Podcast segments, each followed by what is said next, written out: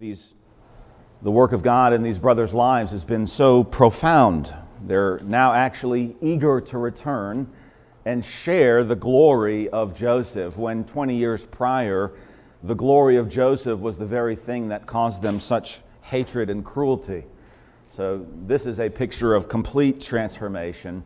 They hop back down toward Canaan, and of course, they're excited to tell their father of all the glory that God has granted to Joseph. Now we begin in verse 16 with this report entering the ears of Pharaoh. Joseph's brothers have come, and it pleased Pharaoh and his servants well. And Pharaoh said to Joseph, Say to your brothers, Do this, load your animals and depart. Go to the land of Canaan. Bring your father and your households and come to me. A repetition of what we saw last week. Come to me. I will give you the best of the land of Egypt, and you will eat the fat of the land. Now, you are commanded, do this. Take carts out of the land of Egypt for your little ones and your wives. Bring your father and come. Also, do not be concerned about your goods, for the best of all the land of Egypt is yours. We have here in these verses evidence of just how highly admired Joseph is to Pharaoh. Pharaoh, so loves and enjoys and respects Joseph that he wants to be abundantly lavish toward all that belong to Joseph. And so, even though it's thick in times of famine, he promises the very best, over the top embrace of hospitality. And that's because he knows Joseph's desire to be reunited with his father and also Joseph's desire to preserve and protect his family through the famine. Look at this language. The best of all of the land is yours. Just complete blank check. Whatever we have that's great now belongs to you. Come to me, me personally. This is sort of an all access VIP pass. And you have this very graphic language the fat of the land. Come and eat the fat of the land. Remember, this is a time of famine. This is a time of dry soil. This is a time of, of burnt and, and crumbling crops. And yet he says there's the fat of the land. It's an interesting expression, isn't it? How do you picture that? Globules of fat mixed into the soil? It's saying the, the cream of the crop, the very, the very best, the excess of the land. All of the best things now belong to you. Carts are sent. Pharaoh also has a mind to the aged father and the little ones that it would be hard for them to make this difficult journey. And so the command is given take carts out of the land of Egypt for your little ones and your wives. Bring your father and come. Perhaps there's some exaggeration here, but I love what James Boice says. To return to Canaan with carts from Egypt was the cultural equivalent of landing a jumbo jet among a tribe of isolated savages. This is the stuff legends are made of. Do you remember when those carts came from Egypt now? I don't think carts were all that revolutionary. I don't think they rival a 747, but the point is made. In times of famine, the last thing you'd expect to see journeying into the backwaters of Canaan would be carts loaded with food and all sorts of provisions. Verse 21 The sons of Israel did so, and Joseph gave them carts according to the command of Pharaoh and he gave them provisions for the journey. He gave to all of them, to each man, changes of garments. But to Benjamin, he gave 300 pieces of silver and five changes of garments. So Joseph now gives them carts and gives them all the provisions they need for their journey back to Canaan. And very significant, and it's significant just in the way it's written, is the change of garments. Notice how it's emphasized. We have it even in the translation. He gave to all of them, again, to each man, changes of garments. And so this is standing out now. What's the significance of this? Victor Matthews, in a wonderful commentary on Genesis, says once they've been convinced of his true identity, Joseph gives each of his brothers gifts of new garments as evidence of his forgiveness and favor toward them. Now, if we take a step back from that, and just think through the logic of garments in Scripture, this becomes a very rich symbol, a very deep symbol. Clothing, from the very beginning of the Bible, is a metaphor of one standing before God. Fig leaves become the covering of guilt, but they're stripped clean, and God makes garments for Adam and Eve. Think of that now being converted toward white robes in the vision of Revelation. Think of Ephesians and the wrinkles and the stains that Christ's blood purges from his bride. Think of Colossians and the putting on and the putting off of our sinful desires. So you see, this language of garments is rich with symbolism. And here we have this beautiful picture of reconciliation reinforced with the idea of a change of clothes a change of garments. These brothers had come a very long way in a time of famine and great need to stand before Joseph. They probably had all sorts of nasty smells and stains on the garments they were wearing. They were unfit to go now as emissaries and ambassadors of Joseph back to their father. They must have a change of clothes. They must now show forth the acceptance and the favor and the forgiveness. In short, the reconciliation they have with their brother. Remember that it was Joseph's garment, the multicolored robe that marked Jacob's special love for his son. And for that reason, that robe was to these brothers the very symbol of hatred, of rage. And so they stripped it from him.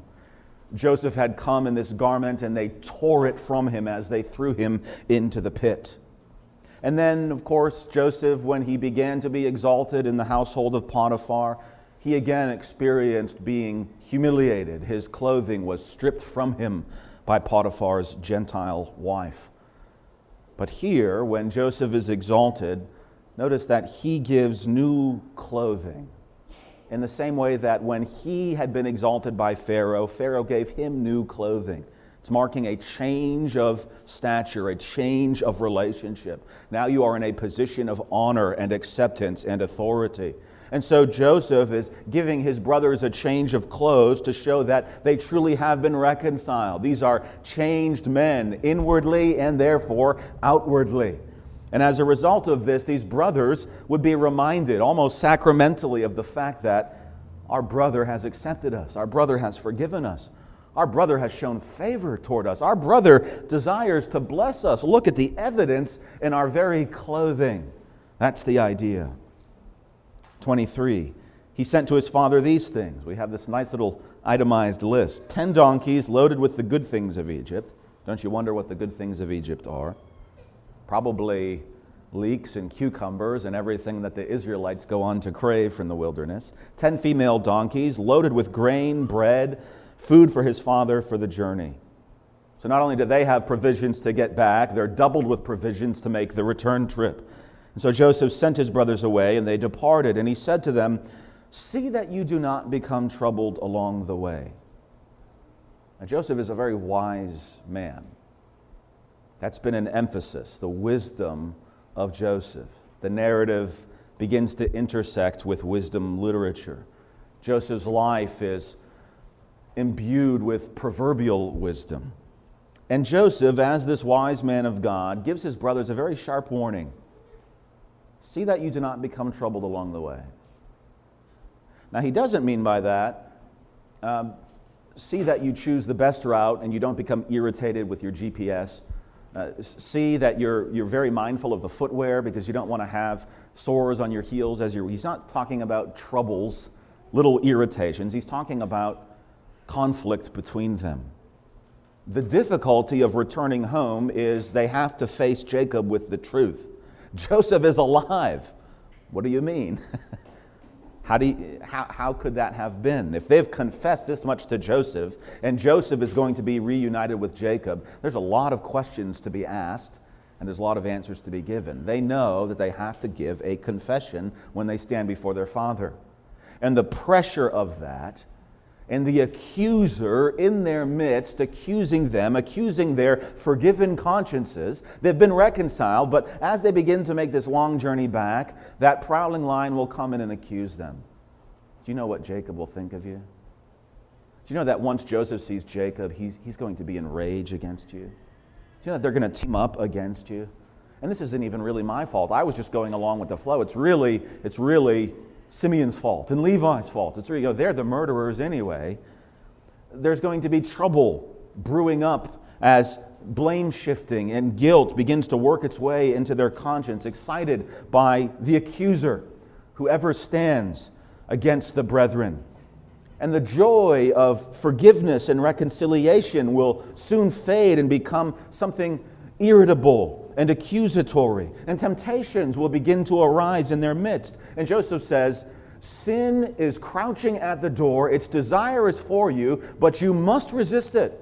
You must anticipate and stand against it. Let nothing trouble you along the way. How you're feeling right now, that streamlined desire to go to your Father, confess all, and bring Him to me, let nothing dissuade you or discourage you from that. And that's very wise advice. Because what happens often in these uh, trials and vicissitudes of life is we, we seek to extend forgiveness, maybe even we're working toward reconciliation and the enemy comes, and all that good seed that's been sown, he snatches it up. He seeks to break and destroy this work of grace. He seeks to kill it in its youth. He seeks to stall and to paralyze all that God would seek to do through mercy and forgiveness. Let nothing trouble you along the way.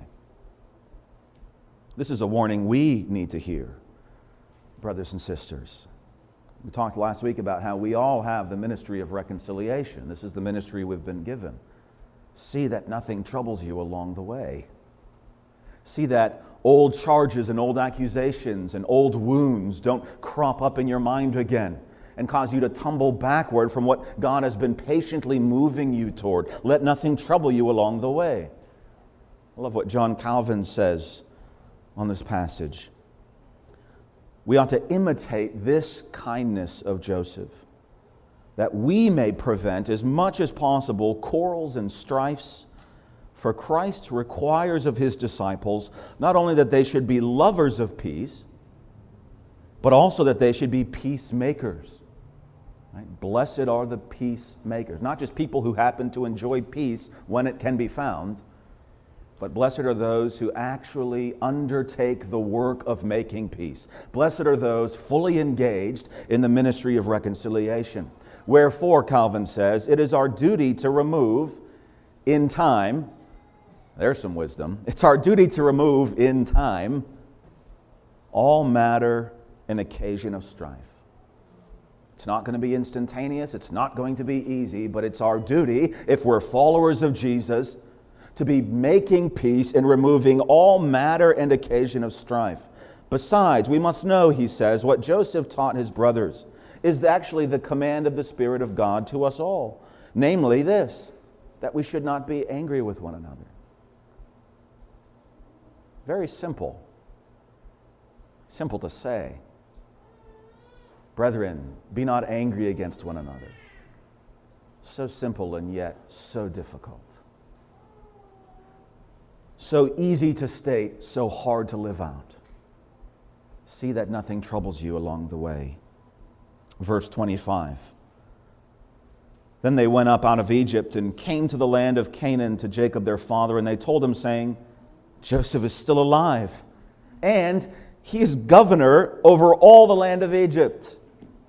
And Jacob's heart stood still. His heart fainted. His heart stalled. His heart gave out because he did not believe them. But when they told him all the words which Joseph had said to them, and when he finally saw the carts which Joseph had sent to carry him, the spirit of Jacob, their father, revived. And then Israel said, It is enough. Joseph, my son, is still alive. I will go and see him before I die. You wonder what was going through Jacob's mind when he first saw the caravan of the brothers begin to approach. The first thought is, Poor Jacob. Whenever these brothers have returned from afar, it's always been bad news. It's always been a bad turn of events. And he must have been just saying, Oh no, I can't even bear to hear it. What am I going to have to face? Now he's probably looking to count is Benjamin among them? Were they actually able to release Reuben? What he must have thought when he finally saw them come back again. He had grown so accustomed to, to bad news, and yet they come with such good news that he could have never dreamt good news that not only have they secured the missing brethren, but the long lost son now lives and now has all authority over the land of Egypt. And so we understand, you remember, uh, I think two or three weeks ago at SLBC, We talked about the attributes of God and how we read Scripture. And part of our reading of Scripture is to say, what does this tell us of God? What do I know of God's character, of God's dealings as I'm reading this passage? Well, that's a good question to ask of this. Here's Jacob, and the brothers have come. It's been a series of bad news, a series of unfortunate events, and they finally come with the most unimaginable news Joseph lives. Joseph has all authority. Joseph is now in a position to save all of us. What does that say of the character of God? Certainly, a God of providence. That He could orchestrate all of these things for such a time like this. More than that, I think it's a God of mercy. Remember in chapter 43, Jacob himself had been fearing the worst, clutching to Benjamin, refusing to let the youngest of his beloved Rachel go. But Judah threw himself on the line, willing to sacrifice his own future, his own inheritance, his own household if he could not return Benjamin. And, and that sacrifice, that act of faith, sparked something in Jacob that he then turned to God by faith, but he only did so crying out to him as one undone. May God Almighty give you mercy from that man. That was his prayer. May the Almighty God, the God who can work this kind of providence that we see in chapter 45, may that God give you mercy so that he sends you back with Benjamin and your other brother. Well, God not only heard that desperate prayer, he answered it beyond Jacob's wildest thought. God was merciful. Merciful not only to the brothers on their return trip to Egypt, but merciful to Jacob himself merciful beyond anything he could possibly have asked for in that prayer. He was praying for something, and God gave him a deeper answer. And so now, as a result of that, the brothers are in this position to proclaim the resurrection. The one that you thought was dead now lives, and He is the exalted Lord. He is the one who will preserve us. He will bring us into our inheritance. Come and see Him. And it's like, where are we? Are we in Genesis or are we in one of the Gospels? The one that we thought was dead now lives. And much like the original resurrection pronouncement in the Gospels, the good news seems too good to be true. So Jacob doubts. I'm not going to believe it until I see him. And what's this? What did he say? What are these carts? What are these provisions? It's until he, he sees the evidence that he can believe. And as Jesus says, blessed are those who believe yet do not see. Jacob is doubting Thomas to this resurrection episode. Jacob sees the evidence. His mind begins to work. How else could the brothers have, have maneuvered all of this? How could they have Benjamin? How, how could they have returned with such provision unless what they say is true? I love what uh, Ligon Duncan was, was talking about this episode of, of Jacob seeing the carts and the provisions, uh, eating, literally eating out of the carts as sort of a foretaste or a, almost a down payment of what would happen if he continues to walk and make his journey to Egypt, to be in front of the Lord of the land. So it's like uh, here in Canaan, in the midst of despair and famine, here comes these carts full of provisions, and, and he can eat and feast and be satisfied. And yet, it's just meant to draw him and coax him to take that long, difficult journey to be standing in front of the Lord of the land, where there's vast, untold resources at his disposal. And Ligon Duncan says, that's what we do whenever we partake of the sacraments. We have a, a physical reminder, a physical symbol and it's a, a down payment, a foretaste. It's meant to coax us along this difficult journey until we stand before the Lord of glory. Now, one thing we can say we don't know how these brothers confessed to Jacob, we don't have those details. Perhaps it was between him believing and him saying, It's enough. They must have been rattling on and on and on and on and on about everything that happened and how they felt about it, but what God did and how they've been brought to conviction. And he finally must have said, It's enough. it's enough.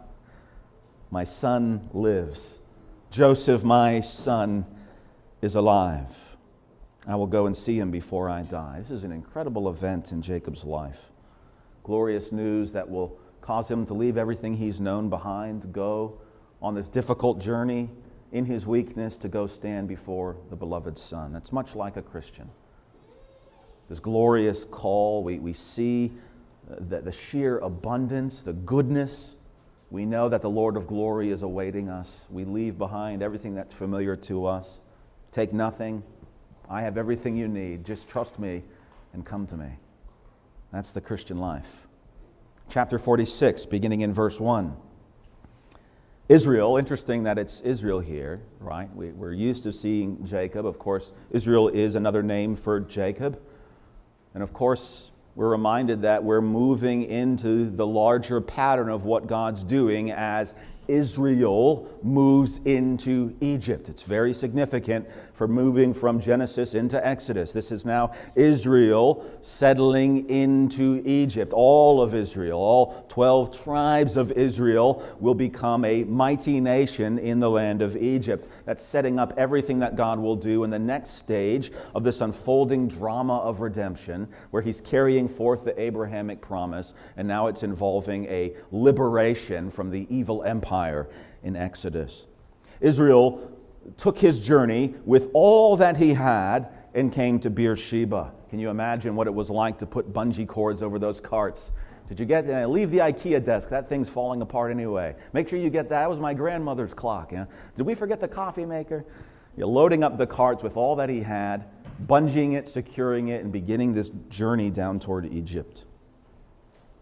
The effect of this is that it leads Jacob to worship. He came to Beersheba, we read, and offered sacrifices to the God of his father, Isaac. So he's aware that God in his providence has preserved the life of his beloved son Joseph. He must have immediately gone back to chapter 37 and thought of the dream the dream that he incredulously went to his own son, a lot like his other sons, and said, Do you really think I'm going to come and bow before you? He must have been struck like I'm literally on a cart about to bow before him. this is how God has moved in his providence. Joseph, my son, is still alive. And so, as he makes his journey southward through the land of Canaan, he comes to the very extreme edge of the land to Beersheba and he offers sacrifices. And the language here is so significant. He offers sacrifices to the God of his father, Isaac. It's a way of saying he knows that God is moving forward in this covenantal promise. And so he comes to God as the God of Isaac and Abraham, the God who made a covenant and has a purpose. And he's really feeling the weight and the pressure of that. Part of God's promise was this land, Canaan. And in chapter 26, it was God Himself who told his father Isaac, Do not go into Egypt. And so he brings that all to worship and to sacrifice, to seek God's will. But notice, before we even get into that, the effect of this good news your son is alive, the beloved son is risen and exalted. The response to that is worship. Worship and sacrifice. It is no different for you and I here this morning. That's what we're doing. We're here to worship because the risen Son, the one who was slain, now lives and has been given all authority under earth and on the earth and in heaven. And we get some insight into Jacob's mindset here. He doesn't rush down into Egypt. Though he's surrounded by famine, he doesn't say, well, the most important thing is that we get to the place where the getting's good. You know, I just want, I can't wait to try some of these new recipes. He's, he's more concerned about God's will, God's worship. Is this the right move? Spiritually, he's, he's cognizant of the fact that God has moved in this way, but he's unsure. Is this a test? Does God really want me to go down into Egypt? This is the land of inheritance. And so he worships because he's concerned about God's will. He worships the God of his fathers because he wants to understand the promise that God made to his fathers and what he's to do now in this moment. He perseveres, but it's in fear and in reverence. And he sacrifices. Remember, this is a time of famine. He takes some of these provisions and he sacrifices them. That's a way that you know you're seeking God's will. The, times are tough, you're feeling the pressure, you're in a, a trial, you're torn between two forks in the road, but you sacrificed in order to better understand God's will. John Calvin says, Here we see how deeply he was rooted in true piety. By offering a sacrifice, he increases his own strength and also makes a profession of his faith. Right? It's not Pharaoh, Lord, it's you. It's not Egypt that provides for me, Lord, it's you. I sacrifice to you. I honor you because you are the one who cares for me. And you are the one who must guide me. Beersheba is a place so rich with history for Jacob and Isaac and Abraham. It's where Abraham first called upon the name of the Lord in chapter 21 and settled in that place and offered up Isaac on Mount Moriah. Isaac there was visited by God. The covenant was renewed with him. And it would seem that Jacob lived at Beersheba when he was on the run in chapter 27. It seemed like it was a familiar place to him as a boy, and so he went there initially when he was fleeing from Esau. And as he's leaving this land of promise, we're also reminded this is the last time that Israel offers worship in the land. Normative worship of Yahweh in the land of promise for almost half a millennium. They will not come back to worship the Lord as Israel for almost 500 years. Imagine if the last normative worship service of God was done in Martin Luther's day. And we're just now re entering into that. That's the prospect of what they're looking at. It was dramatic for them to leave the land. But as a result of worshiping and sacrificing and seeking God's will, God speaks, God guides. Verse 2 then God spoke to Israel in the visions of the night and said, Jacob, Jacob. And he said, Here I am. So he said, I am God, the God of your father. Do not fear to go down to Egypt, for I will make of you a great nation there. I will go down with you to Egypt, and I will also surely bring you up again. And Joseph will put his hands upon your eyes. So notice first that in response to worship, God calls Jacob to give Jacob guidance, to, to reveal his will to Jacob. When we come in worship and sacrifice to God, we can expect not as though it's an immediate cause and effect, but we can anticipate that God desires us to understand His leading in our lives. So He calls Jacob, Jacob, Jacob, as He must call any of us. We call upon the Lord, but it's His prerogative to answer. He's the one here that takes up that prerogative and calls out Jacob, Jacob. Jacob must be like me. I, I, I sleep, and it's very hard to wake me up. A car could go through our house, and I wouldn't wake up. He said, Keep on, Jacob, Jacob, Jacob, here I am, Lord. That's what happens with a night vision. But he reveals himself I am God. That's the first thing. I am God. Yahweh. I am God. But the same way that Moses narrates, you know, he came to worship the God of his father Isaac. That's how God reveals himself. I am the God of your father. So you're right to say and right to think in this way. I am doing something with my promise, with my covenant. You're keyed in, you're thinking in the right way. And that's why you're afraid to go down to Egypt. You know the covenant is about the land. But don't be afraid to go into Egypt. Go to Egypt and know that I'm going with you and I will bring you up again. Now, of course, when he says, I will bring you up again, there's sort of a double entendre here in one sense, Jacob will be brought up again, but it will be in his coffin to be buried in the land. And that's why we begin with Israel, but when God calls out Jacob, he says, Jacob, Jacob. It's a way that Moses is saying it, this is speaking also of Israel. Israel as a corporate identity. I will bring you, Israel, up out of Egypt again. I will deliver you. So here we have Exodus theme breaking into the narrative. and Joseph will put his hand on your eyes, probably referring to the way Jacob would die. He would be reunited with his son, and so his, he could die in peace, as it were. The son that he so dearly loved that he thought was gone would now be the very one by his side to the very end.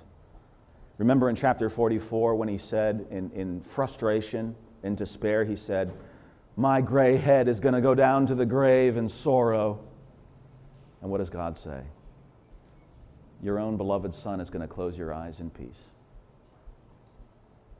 I said in my haste, the psalmist says, Psalm 31, I'm cut off before your eyes. But you heard the voice of my supplication, and when I cried out to you, you listened. Oh, love the Lord, all you his saints. The Lord preserves the faithful. Verse 5, we read Jacob arose from Beersheba, and the sons of Israel carried their father Jacob, their little ones, and their wives in the carts which Pharaoh had sent.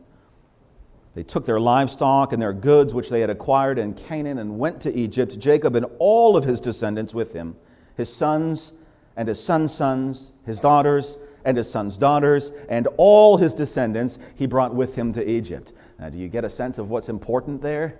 He keeps on repeating it. You could just say, Jacob and all his descendants went with him, but he keeps on stretching it out. His sons, his sons' sons, his daughters, his sons' daughters, all of his descendants, all of the seed he brings out of Canaan into the land of Egypt. So think again this emphasis. All of Israel is now heading down into Egypt. Think of what Egypt is in the mind of, of Scripture, in the mind of God. Egypt is symbolic for the kingdom of, of sinful domination, of, of bondage and tyranny.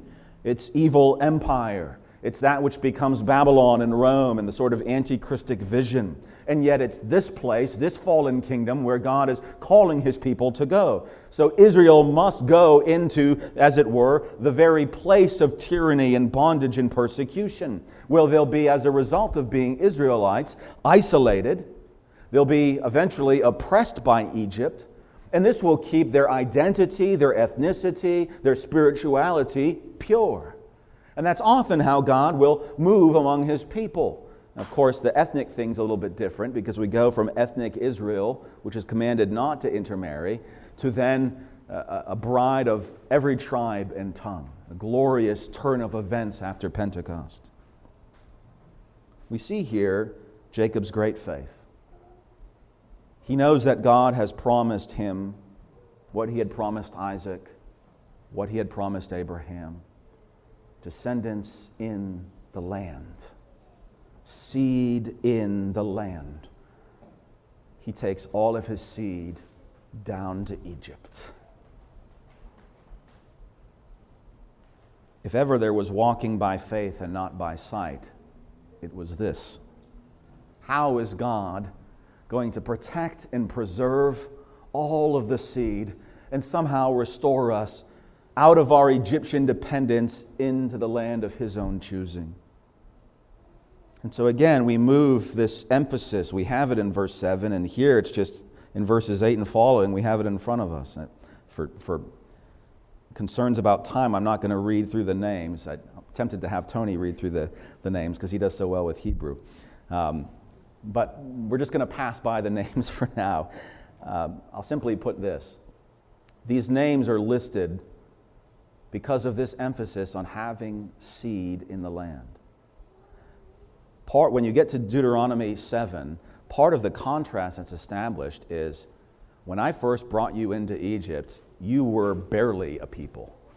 You were a large extended family. You, you were not a nation to rival nations, but behold, I have made you a great nation.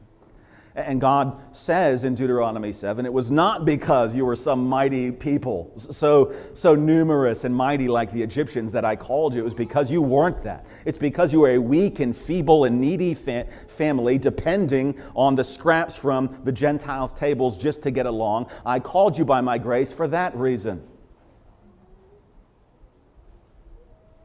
The concern for the seed and the land has been in front of us, whether we realize it or not, from the very beginning of Genesis.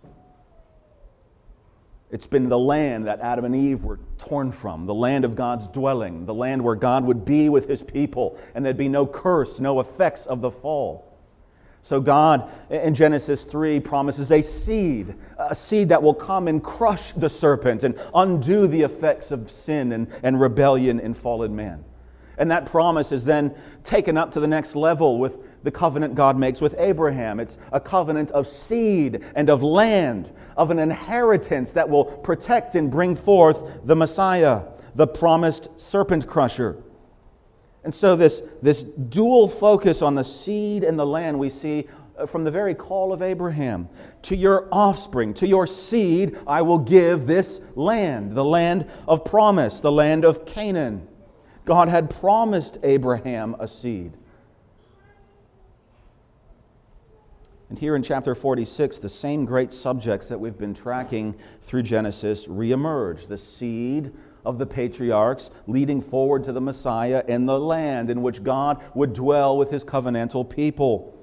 In verse 3, the Lord promised to make of Jacob a great nation. The same way that he promised Isaac and Abraham that he would make of them a great nation. Mighty will be your descendants. Go look at the stars, count the sea, count the sand on the seashore. That's what I'm going to do for you. I don't know if uh, many of you ever listened to classical music. I was thinking, is this something like an overture? An overture which sort of samples different pieces of, of a larger work, uh, like an opera and you have it all compressed at the very beginning, and you get a sense of some of the larger, more elaborated piece that you're about to hear over the next hour or two. I don't think it's an overture because it's not a sampling, it's more like a symphony. And often a symphony is in several movements, three or four movements. And, and in those movements, you have such variation that they really are distinct and of themselves. And yet, sometimes you don't recognize that there's themes, there's notes or phrases that are woven through and they variate. It might be a key change, it might be the tempo, it might come to a crescendo. And when you get to that final movement, often the things that you've been hearing in some somewhat familiar way come in full force, full clarity. It's like going from VHS to, to IMAX when you get to that last movement. And that's essentially, we're, we're looking at the first movement of the symphony of Scripture here in Genesis, where there's something familiar that's going to carry us all the way to the climax of Christ and His coming. And when that comes, it will be in full effect. And though it will be distinct here, Jews to this day read the Hebrew Bible as a distinct narrative, and they view it religiously. And it's completely cut off from Christ. And we're saying, you're only, you're only listening to the first movement of the symphony you don't see how this has been composed and where this is all going. When we look at these themes like seed and land, that is the case. All of this is moving toward the fulfillment that comes through the promised seed who takes us into the land. The one who, as Stephen says in Acts 7, is like the greater Joshua leading us in conquest into the land. This is a turning point for that very reason. We're reminded that Israel is now being brought into Egypt. God will soon make a great nation. And as we begin Exodus, we'll see just how off the rails the Egyptian domination has become. From Pharaoh showing lavish favor to Joseph and his family, to a different Pharaoh now binding them, torturing them with toil and labor, calling them to cry out to the God of their fathers. Taking a step back as we think about this passage, what seems clear to me is how God has preserved all of Israel. Years of famine have come and they've devastated the land, and, and they've put Jacob and his family into dire straits. Please go to Egypt and bring back some food the famine, the judgment has come, and out of desperation, God's providence has brought these 10 brothers back down to Egypt, and He's worked by His grace this miracle of reconciliation between Joseph and his brothers. And now God's purposes begin to move forward, and He shows how He's preserving not only physically the lives of Jacob and Israel, but how He's preserving spiritually all of the promises He's made by way of covenant. God is faithful to his promise as he is faithful to his people. He's faithful for the meal that sits in front of these brothers night by night, even as he is faithful to preserve the covenant he made with Abraham so many hundreds of years earlier. This is the great summary of Jacob's perseverance by faith. But more than that, it's a summary of God's preservation of Jacob, God's preservation of Israel, God's preservation of the covenant, so that they can persevere by faith.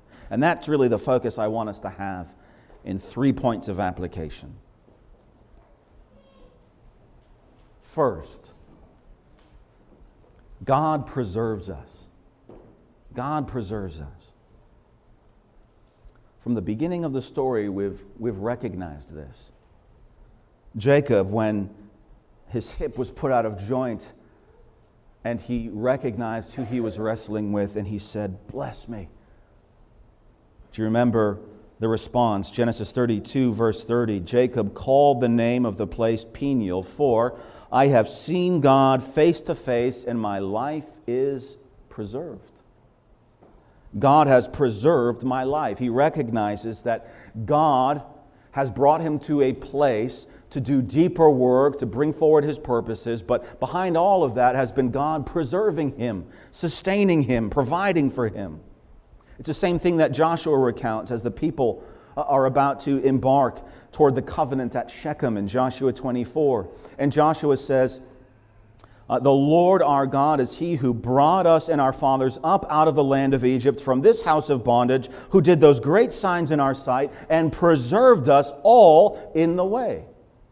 See, he recognizes that God has been the one who's been preserving his people along the whole way. God is preserving. It's not so much their perseverance, their decisions, their strategies, the way that they're operating, it's rather God's preservation. Recognize that pattern. Jude chapter 1. Well, there is only one chapter in Jude. Jude 1. Greetings. Uh, a professor I, I have, uh, Dr. Schnabel, he often says if you ever, sometimes he'll, he'll be in uh, different parts of the world, the Philippines or Singapore, and there's always, um, there's always some desire to have him come and preach to a church. Someone will come up at a conference and say, will you, will you come preach? And he says, You know, it's good. I have a little bit of time to think through what I might share. But he says, There's been times where I've been visiting, you know, a church plant or, you know, some missionary activity, and, and a brother will come to me and say, Will you come preach for us? And he says, Oh, yeah, when? Now. and he says, You know, he says it's happened to him several times, and he says, Let me tell you what I do in a moment like that. I'll open up one of Paul's letters, and I'll just look at the first two verses. I'll look at the greeting. And let me tell you, there's more than a sermon just in a greeting. And so I think of that with Jude chapter 1. What's the theology of this greeting? Jude, a bondservant of Jesus Christ and brother of James, to those who are called, sanctified by God the Father, and preserved in Jesus Christ. There's a lot of theology just in that one sentence. Jude, a slave of Jesus, to those who are called, sanctified by God the Father, and preserved in Jesus Christ. How profound is it to think that we are preserved in Jesus? The Son secures our salvation. Doesn't that sound a lot like Genesis 45 and 46? The beloved Son has secured salvation. I have all authority, I have all abundance. Look how I'm providing for your needs even now. Keep coming toward me. In a sense, they're being preserved in Joseph. They're being preserved by having life and relationship with that Son. And so the Son secures our salvation, even as the Father calls Jacob, Jacob, don't be afraid to go down to Egypt. Paul says that we have redemption through the blood of Jesus, forgiveness for our trespasses. We're saved, blessed with every spiritual blessing in the heavenly places. Again, just map this on to Genesis 45 and 46. Jesus saves abundantly, Jesus saves gloriously, Jesus saves willingly, more willing than we are to go to Him. Come to me. Uh, look at the mercy, look at the fruit, look at the peace, look at the good things I'm surrounding you with. Won't you come to me and know me and know my goodness? Taste and see that the Lord is good. So the Father calls, and the Son lavishly, abundantly preserves us and moves us toward Him. The Spirit seals us. The Spirit seals our salvation in the Son. Ephesians 1:13 says we're sealed with the promise of the Holy Spirit. And this is why we persevere in the Christian life. John Bunyan, he says, to be saved is to be preserved in the faith to the end. I love that. Because what are you expecting? To be saved is to persevere in the faith until the end. Well, it's like, amen, that's a biblical truth. If you want to be saved, you must persevere to the end. Don't turn back. Don't fall short. Don't miss that grace of God. Repent. Maintain your walk with Him. Abide in Him. Uh, work out your salvation. Work out your calling and election. But it's not so much at the end of the day to say, to be saved is to persevere in the faith to the end. That's a true statement, but listen to the emphasis. To be saved is to be preserved in the faith until the end. We're not saying that perseverance has no place. That, that is the life of faith, it's a life of perseverance. But we can only persevere because we are being preserved. God's preservation leads to our perseverance. Our perseverance is not some accident to our faith. Our perseverance is not something that we muster up and bring to the table. God, you met me halfway, and I'm going to keep persevering. Here's my half of the work. We persevere because God is preserving us. We are kept by God for a salvation yet to be revealed. But perseverance, of course, is absolutely necessary in order to enter into salvation. We must persevere. How is Israel going to be saved in Genesis 46? If they stay in Canaan, they will starve to death. Israel will die. If they want to be saved, they must persevere on their journey to the Son. They must look at the provisions He's given them along the way and walk by faith, looking for more provisions to come, trusting that He's giving them grace and that when they stand before Him, they'll find that full embrace, that full acceptance, and then untold provision, things that eyes can't see, that minds can't imagine. Bunyan says, He that goes to sea without, with a purpose to arrive at Spain cannot arrive there if he's drowned along the way. Right? We have to persevere. But the point is, we persevere because God is the one who's preserving our walks before Him. We're kept by the power of God. So, the first point God preserves us. Second, God actively preserves us. God actively preserves us. Remember how in chapter 42 it was Jacob who said, All these things are against me. He had completely lost heart, his faith was sinking. He thought, every turn of providence is against me, and I'm even going to go down to my grave in despair. He didn't realize that God was providentially moving in and through everything he was experiencing to bring him to this point the point that he could walk with great joy and expectation to stand before the beloved Son and to receive from him and embrace him and to watch as his whole family, as, as the whole church of Israel, as it were, at that time, is embracing that same salvation. He has preserved us, he has secured our salvation. Now we can live abundantly by hope. When God undertakes his work in our lives, he moves in providence in the same way. He moves in us in a way that will often cause us to be confused, even become doubtful, even despair. Why this? Why now? Why not this? Why couldn't this have happened? If only I could go back five years ago, I'd redo it all. I catch myself thinking like that sometimes. I wonder if you do as well. I wish I had rethought this. I wish I had known this at the time. What did I get myself into? It's the equivalent of saying, My gray head's going to go down to the grave in despair we become ignorant to the way that God is providentially working in and through us, even through our failures even through our blindness, even through our backsliding. He's advancing his purpose. Why? Because this is how God works. When he undertakes an action toward his people, he who begins a good work in us carries it through until it is completed. He who gives us a promise will preserve that promise and move in his providence in our lives to preserve us according to that promise until that promise is completed. Paul says he's sure of this, Philippians 1 6. I am sure of this. This I know. This I amen. He who began a good work in you will complete it until the day of Jesus Christ. He will preserve it until it comes to fulfillment. Notice what Paul says just in that verse. Another time you can take theology from a sentence. Notice how Paul speaks.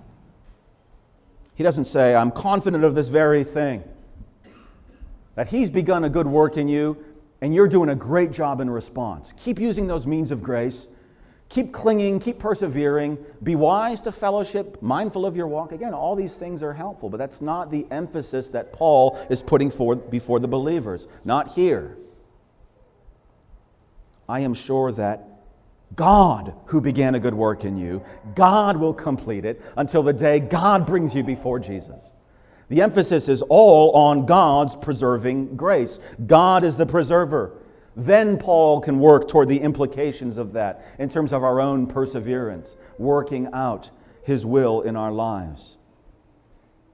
We also see that Paul has a view that God is actively, intimately at work in our lives. What else does it mean? I'm sure of this. He who began a good work in you. There was a beginning, and it's moving toward completion. That implies that the same work that began is continuing. Now, often for Christians, it's evident that God is working in our lives. We have those initial stages of, of repentance or conviction or even closing with the Lord. And it's just like, oh, He's at work. This is so marvelous. He's begun this good work in my life. And then the affections begin to cool.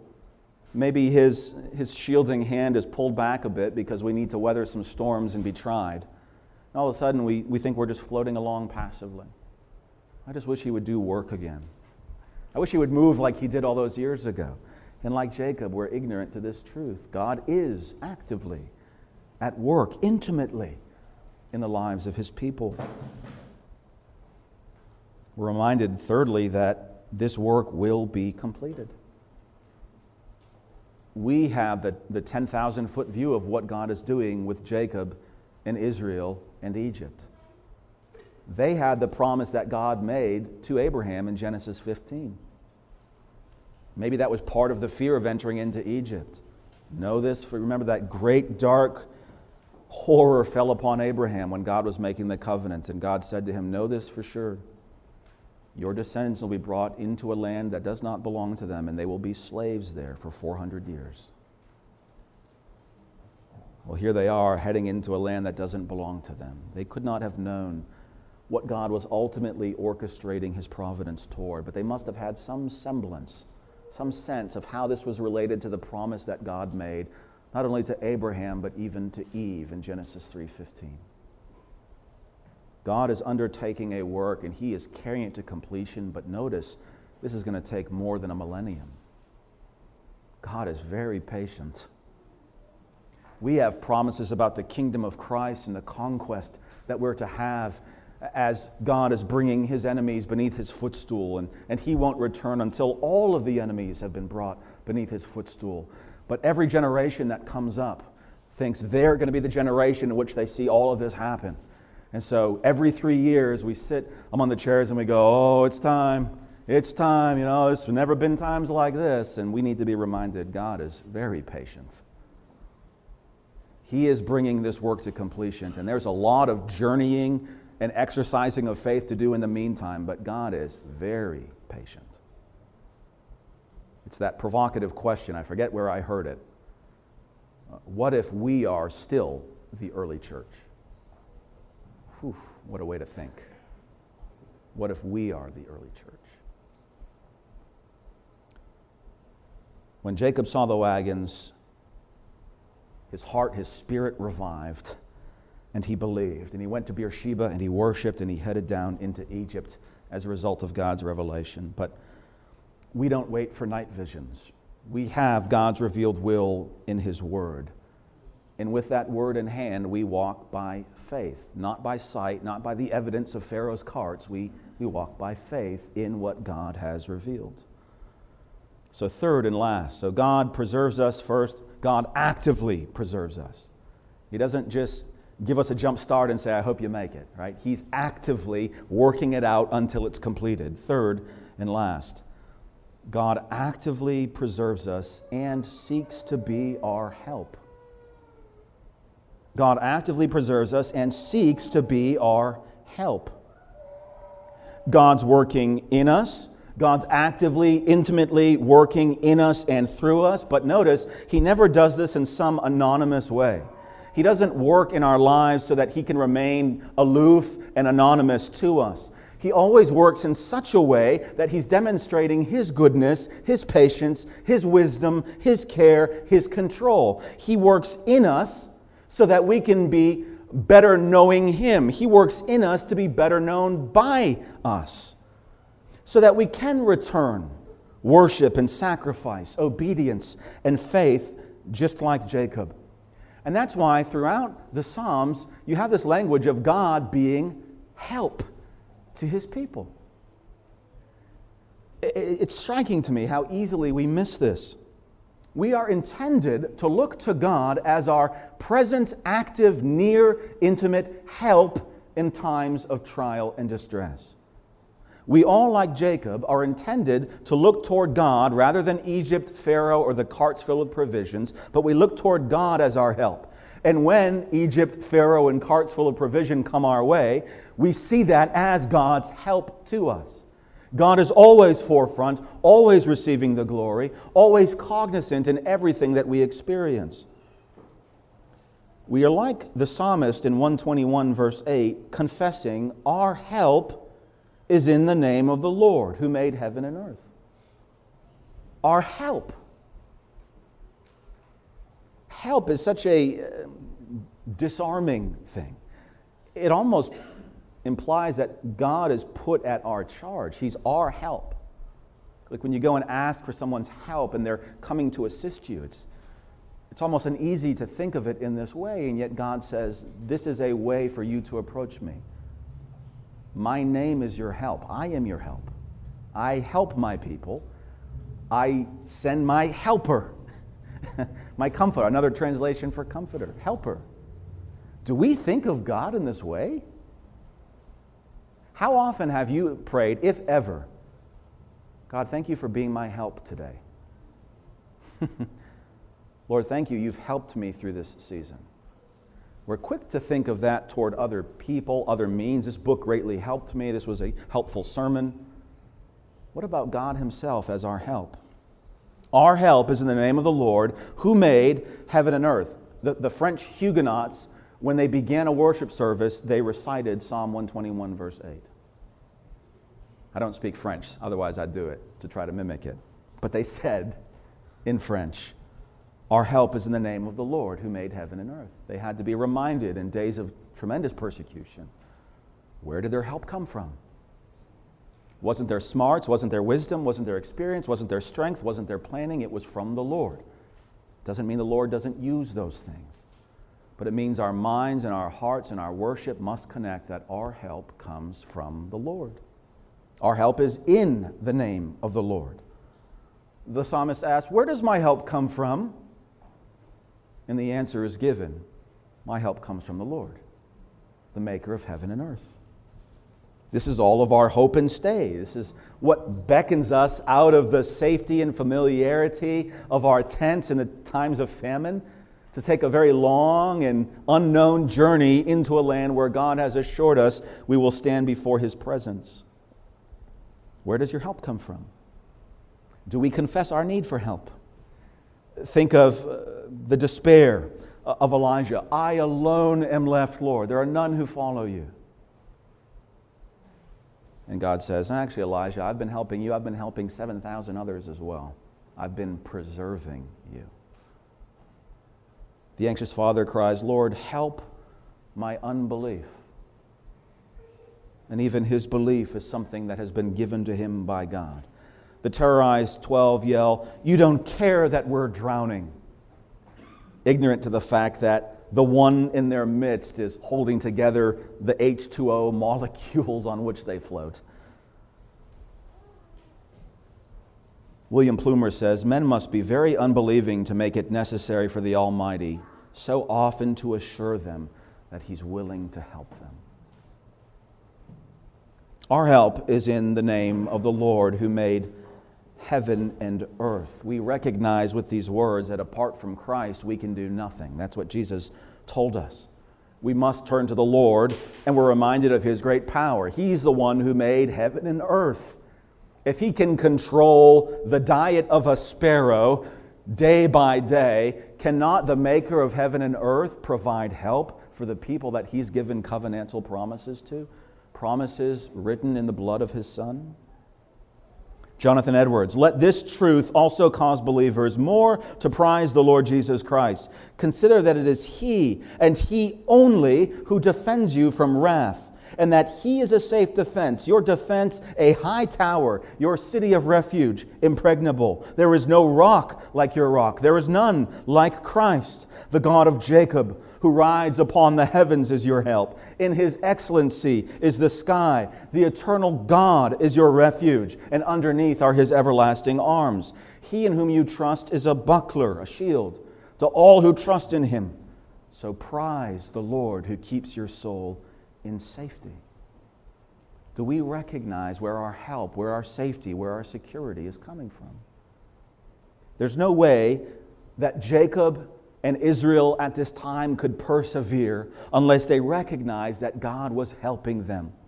He was helping advance them along to His purposes for them. He was helping them to have their, their immediate needs met so that their greatest needs could be met in the fullness of time. And God preserves us in the same way.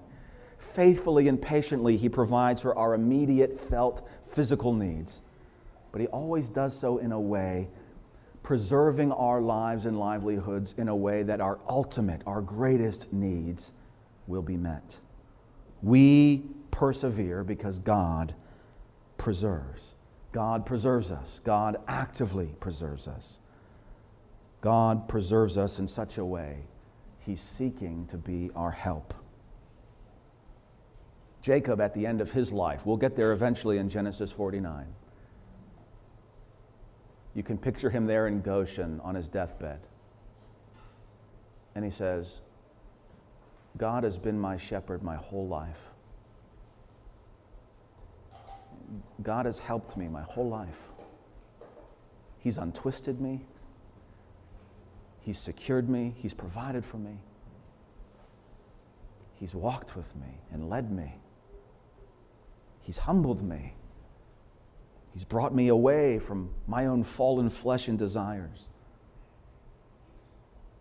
He's been my shepherd. He's been my help. He's been my keeper. He's actively preserved me. He's the one who sought to be my help. God is so trustworthy. I wonder if there's some in this room, even this morning, who are looking for many things in their lives to help them, but they will not look to God to be their help. They cannot trust God to help them. I hope you see from Genesis 45 and 46 there is no other help. There is no other place that will give you the help that you need. For this God is our God forever and ever. He will be our guide even unto death. Let's pray.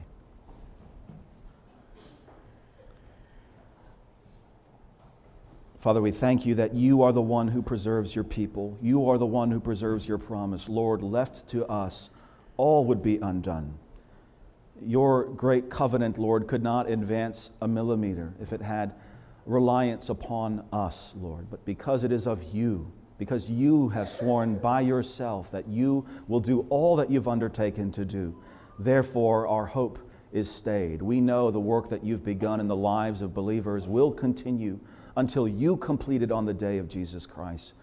We praise you and thank you, Lord. Forgive us that we're often so fleshly, so anxious, so earthbound that we do not look to the heavens for help. We do not conceive of you as our helper, one who desires to help us and therefore be known by us, to be displaying your marvelous character and attributes in us and through us in the way that you care and lead us, Lord. I pray that if there's any in this room that do not know you as their helper, that feel somehow it's beneath you or even beneath them to think of you or seek you in this way, that they would see this great urgency, this invitation to cry out to you for help, to find you as a great help, as a refuge in a time of need. That you would do that work that you undertake to do, preserving us so that we may persevere. Help us, Lord, as believers, to persevere in your grace and give you all of the glory, knowing it is you who works in our wills. And Lord, for those who are unbelieving, may you break into their minds and convict them. Show them the ways that they are uh, illusory, depending upon themselves and looking to a fallen world for help that will never come. Show them the path of righteousness that leads to salvation for your name's sake. These things we ask in your Son's name. Amen.